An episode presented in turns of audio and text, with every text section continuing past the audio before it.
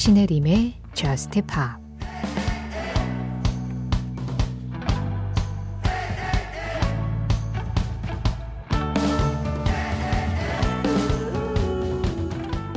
넌 우리가 처음 만났을 때처럼 멋있네.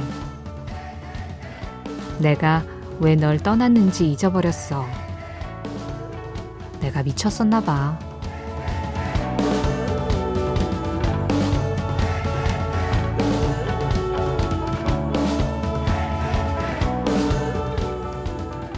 Closer The Chainsmokers의 노래로 신혜림의 Just Pop 시작합니다. 신혜림의 Just Pop 시작했습니다. 오늘 가장 먼저 들으신 노래는 The Chainsmokers featuring Halsey의 Closer였고요. 이어진 노래는 프라이브의 Back to You였어요. 프라이브의 Back to You는 전예진님 신청곡이었습니다. 어, 한때 이렇게 electronic 팝 그리고 약간 city 팝 스타일의 음악들 이런 음악들이 막 유행의 정점에서 급부상하던 시기가 있었는데 이제는 또 그것도 한번 지나간 것 같은 그런 느낌이죠. 요즘에 유행하는 음악, 유행하는 스타일. 뭐 딱히 이거다 할 수 있는 걸 딱 꼬집어서 말하기는 어려운데 조금 더 뭐랄까요?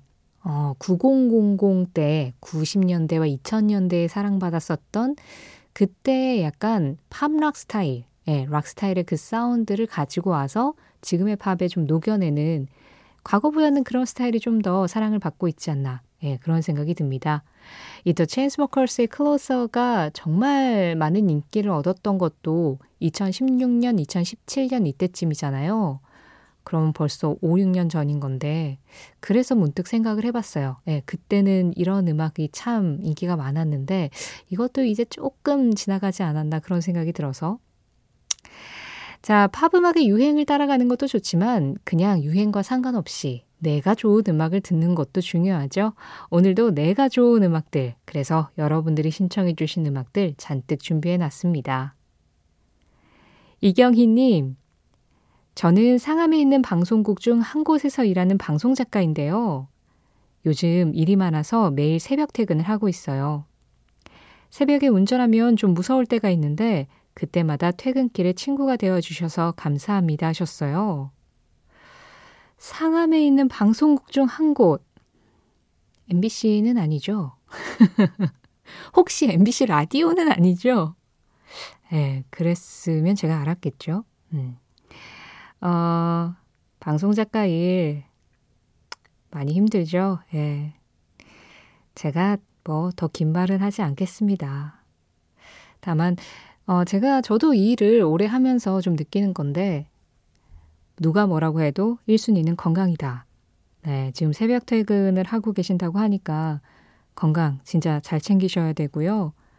그리고 이렇게 방송 작가라는 직업 자체가 굉장히 불안정하잖아요. 그래서 불안에 떠밀려서 일을 하지는 말자라는 생각을 저는 늘 하는데 예, 그게 또 잘 안 돼요. 지금 경희님이 일이 굉장히 많으시지만 이게 불안에 떠밀려서 쫓기듯 하는 일이 아니라 정말 즐기면서 하시는 일이기를 바랍니다. 아, 좀 따뜻한 음악 들으면 좋겠는데요. 음, 장희수 님이 샘 오옥의 노래 신청해 주셨네요. 이 곡 정도면 경희님의 퇴근길에 좀 도움이 될 것 같은데요. 샘오, Here I Go. 샘 옥의 Here I Go에 이어서 들으신 음악은 지니의 Drip Drop이었습니다. 샘 옥과 마찬가지로 한국계 미국인 뮤지션이에요. 지니. 이권삼님 신청으로 이 노래 같이 들었어요. 저스티팝 참여하는 방법 안내해 드릴게요. 문자는 샵 8000번 이쪽으로 보내주시면 됩니다. 짧은 문자에 50원, 긴 문자와 사진에는 100원의 정보 이용료 들어가요. 문자로 사연 보내시면 저는 번호밖에 보지 못하니까요. 혹시 이름으로 불리길 원한다 하시면 문자 끝에 이름도 같이 적어주세요. 스마트 라디오 미니로 들으실 때 미니 메시지 이용하시는 건 무료입니다. 미니로 사연을 보냈지만 나는 이름을 밝히기 싫다 하시면 미니 끝에 본인의 휴대전화 번호, 끝번호 4자리를 적어주세요. 예, 그러면 번호로 또 소개를 해드릴게요. 아, 그리고 Just Pop 공식 홈페이지 있습니다. 홈페이지로 들어오시면 사연하고 신청곡 게시판 항상 열려 있고요. Just Pop 공식 SNS도 있어요. 인별그램 MBC Just Pop으로 들어오셔서 늘 댓글로 간단하게 참여해 주시는 거 환영하고 있습니다. 김미경 님이요. 음, 노르웨이 듀오죠. Kings of Convenience가 내한하네요. 2008년도에 처음 내한왔을 때 갔었는데요. 이번에도 내한한다기에 생각나서 신청해 봅니다. 지금이 2023년이니까 시간 참 빠르네요. 그러시면서 Kings of Convenience의 노래 한 곡, 그리고 The Whitest Boy Alive의 노래 한 곡, 이 두 곡 중에 한 곡을 틀어달라고 하셨는데, 아, The Whitest Boy Alive는 Kings of Convenience의 멤버인 Erlend Øye가 그 Kings of Convenience에서는 주로 어쿠스틱한 음악을 하잖아요. 그런데 약간 사이드 프로젝트로 electronic 스타일의 음악을 할 때, 예, 그때 이 밴드에서 예, 음악을 하고 있습니다. The Whitest Boy Alive. 그런데 제가 그 내일 우리 Just Pop 특집 하는 날이잖아요. 이 특집과 관련해서 Kings of Convenience 음악이 좀 나올 수도 있겠다 싶어가지고 오늘은 The Whitest Boy Alive의 노래를 전해드릴까 해요. 어쨌든 Kings of Convenience 이제 3월 17일 날 내한할 예정이네요. 요즘 좋은 내한 공연이 계속 쌓여 있습니다. 2월 달에 어, 같은 노르웨이 가수죠. 오로라가 오고요. 그리고 또 FKJ도 우리나라 내한 공연이 2월 안에 네, 준비되어 있고 4월 달에는 또 Men I Trust가 내한을 할 예정인데 Just Pop에서 많이 좋아해 주시는 이런 뮤지션들이 계속해서 우리나라를 찾아주니까 반갑기도 하고 또 2023년이 더 풍성해질 것 같기도 하고 그러네요. 저는 지금 말씀드린 아티스트 중에 일단 하나는 예매를 해놨습니다. 어느 공연을 가 있을까요, 제가? 자, 김미경 님이 신청해 주신 The Whitest Boy Alive의 노래, 그 중에서 Burning이라는 노래 골라주셨어요. Kings of Convenience의 그 느낌하고 또 어떻게 같으면서도 또 다른지 한번 들어보시죠. The Whitest Boy Alive예요. Burning.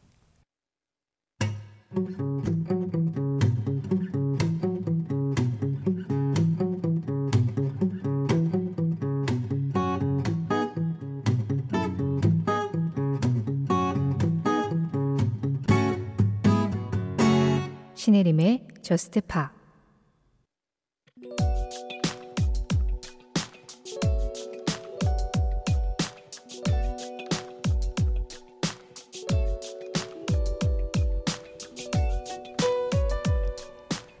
미국의 소울 가수 레이 찰스는 1962년에 I Can't Stop Loving You라는 노래를 부른다. 원곡은 미국의 컨트리 가수 논 깁슨이 1957년에 발표한 음악. 그러나 컨트리를 소울로 재해석한 레이 찰스의 버전이 훨씬 더 많은 사랑을 받았고 빌보드 싱글 차트 1위를 점령. 이후 이 노래는 레이 찰스의 것처럼 알려지게 되었다. 한편 미국의 락밴드 Van Halen이 열 번째 앨범을 준비하던 1990년대 중반. 당시 프로듀서는 이 앨범에 팝 성향이 짙은 노래 한 곡이 있었으면 좋겠다고 생각했는데, 밴드 멤버들은 기존에 써둔 곡들을 찾아보다가 그냥 새로 만드는 게 낫겠다고 생각했다. 그렇게 멤버들이 모여서 만든 팝 성향의 락 음악. 이 곡의 뒷부분 가사에는 Hey Ray, what you said is true.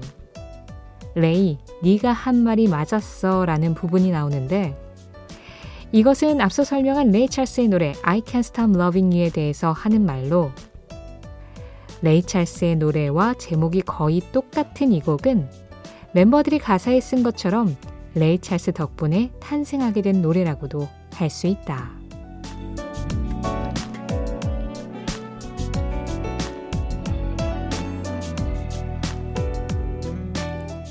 이 노래는 무엇일까요?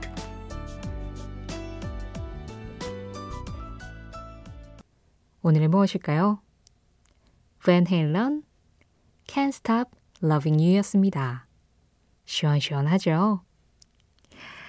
아, 이 노래는 1995년도에 발표가 됐어요. 벤 헤일런의 열 번째 앨범에서 이제 우리에게 소개가 된 음악인데, 당시 이 앨범을 작업하던 프로듀서가 팝 성향의 락 음악이 있었으면 좋겠다. 뭐 쉽게 말하면 좀 멜로디가 잘 들어오고 사람들이 따라 부르기 쉬운 그런 음악 한 곡을 좀 넣자. 이렇게 얘기한 거겠죠. 그래서 이제 벤 헬런 멤버들이 뭐 그냥 새로 하나 만들지 뭐 해가지고 다 같이 모여서 이 곡을 완성을 해냈다고 하는데요. 이 노래의 제목과 가사, 앞서 설명드린 레이 찰스의 I Can't Stop Loving You와 뭐 거의 흡사하죠. 널 사랑하지 않을 수가 없어. 뭐 이런 이야기를 그냥 쭉 하고 있는 건데, 예, 이 I Can't Stop Loving You라는 노래에서 이 가사의 모티브가 왔기 때문에 Van Halen이 이 노래의 뒷부분에 어, 레이 찰스 당신이 맞았어. 네가 한 말이 맞더라. 이런 이야기를 딱 집어넣으면서 일종의 약간 헌정, 오마주, 예, 그런 뭐 위트를 좀 섞은 거죠. 자, 그래서 이 음악에 가사에 영향을 준 레이 찰스의 I Can't Stop Loving You 이 노래입니다.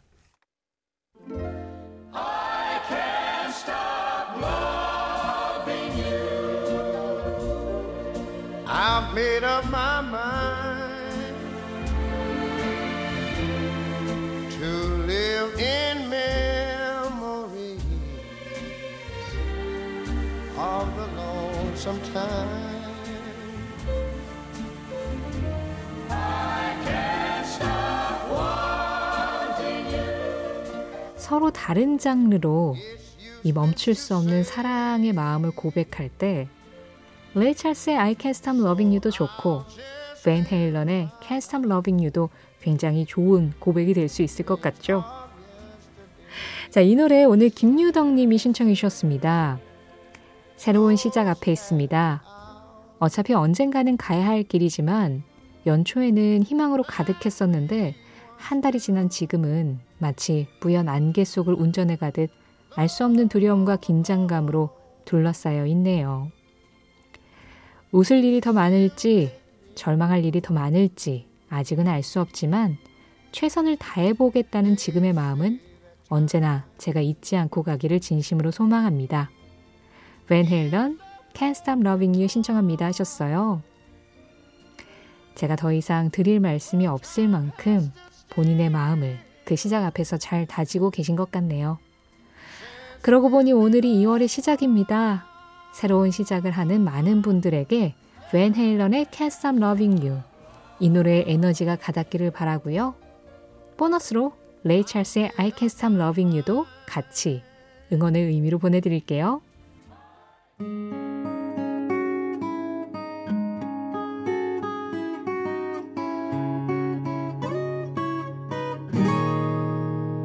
신혜림의 Just Pop 노래 두 곡 이어서 들었습니다. 두 곡 중에 먼저 전해드린 음악 김학균님 신청곡이었어요. Travis Why Does It Always Rain On Me 이어진 노래는 Pajaro Sunrise의 The King Is Blue였습니다. 어제 Just Pop 미니 게시판에 생일 축하 메시지를 두 분이 올려주셨어요. 어, 1월 31일 생일이셨을 텐데, 네. 뭐, 아직 주무시지 않았으면, 달력 날짜는 지나갔지만 우리의 심적인 날짜는 1월 31일일 수 있잖아요. 네. 그래서 생일의 끝을 잡고 제가 이 두 분의 메시지를 소개해 드리도록 하겠습니다. 먼저 조국화님, 자정이 지난 오늘은 저희 남편 생일이에요. 제 최고의 인생 파트너가 되어준 사람. 영화 스타이즈본 OST 중에서 Always Remember Us This Way를 들으면 남편과의 추억들이 스쳐갑니다. 괜히 먼 미래의 이별도 상상해 보다가 눈물 난 적도 있네요. 조용한 이 밤 이 곡 신청해 봅니다. 함께 축하해 주실 수 있을까요? 하셨고요. 또 김은정님은 오늘 와이프 생일이에요. 언제나 저를 믿고 응원해주는 와이프 생일 축하곡으로 에릭 크랩튼의 Wonderful Tonight 신청합니다. 평생 사랑하면서 언제나 마주보며 잘 살자라고 꼭 전해주세요 라고 하셨어요. 조국화님 남편분 축하드리고요. 김은정님 와이프분 축하드립니다. 네. 축하 박수였는데 다소 약간 누구 때리는 것 같은 소리가 나죠, 왜? 어, 두 분 신청해주신 음악 전해드리는 걸로 축하는 충분히 전해질 것 같아요. 그리고 저한테 축하해달라고 이렇게 글을 남기셨지만 아마 이미 예, 조국화님과 남편분, 그리고 김은정님과 와이프분이 아주 좋은 시간 보내시면서 서로의 마음 전하셨을 거라고 믿습니다.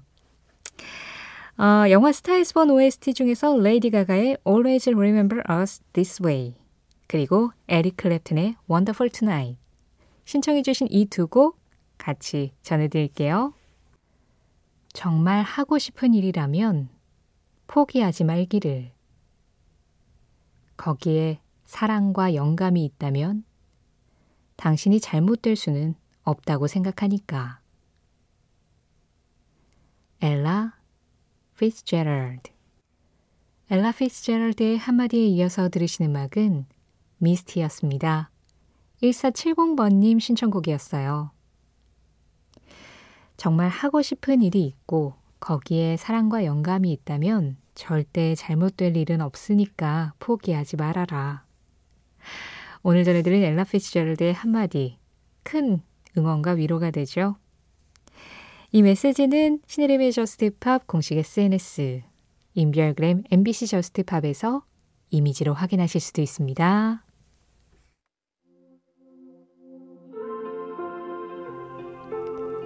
Just Pop 오늘 마지막 곡입니다. 애슐리 카처의 Favorite What If 이 음악 전해드리면서 인사드릴게요. 지금까지 저스트팝이었고요. 저는 신혜림이었습니다.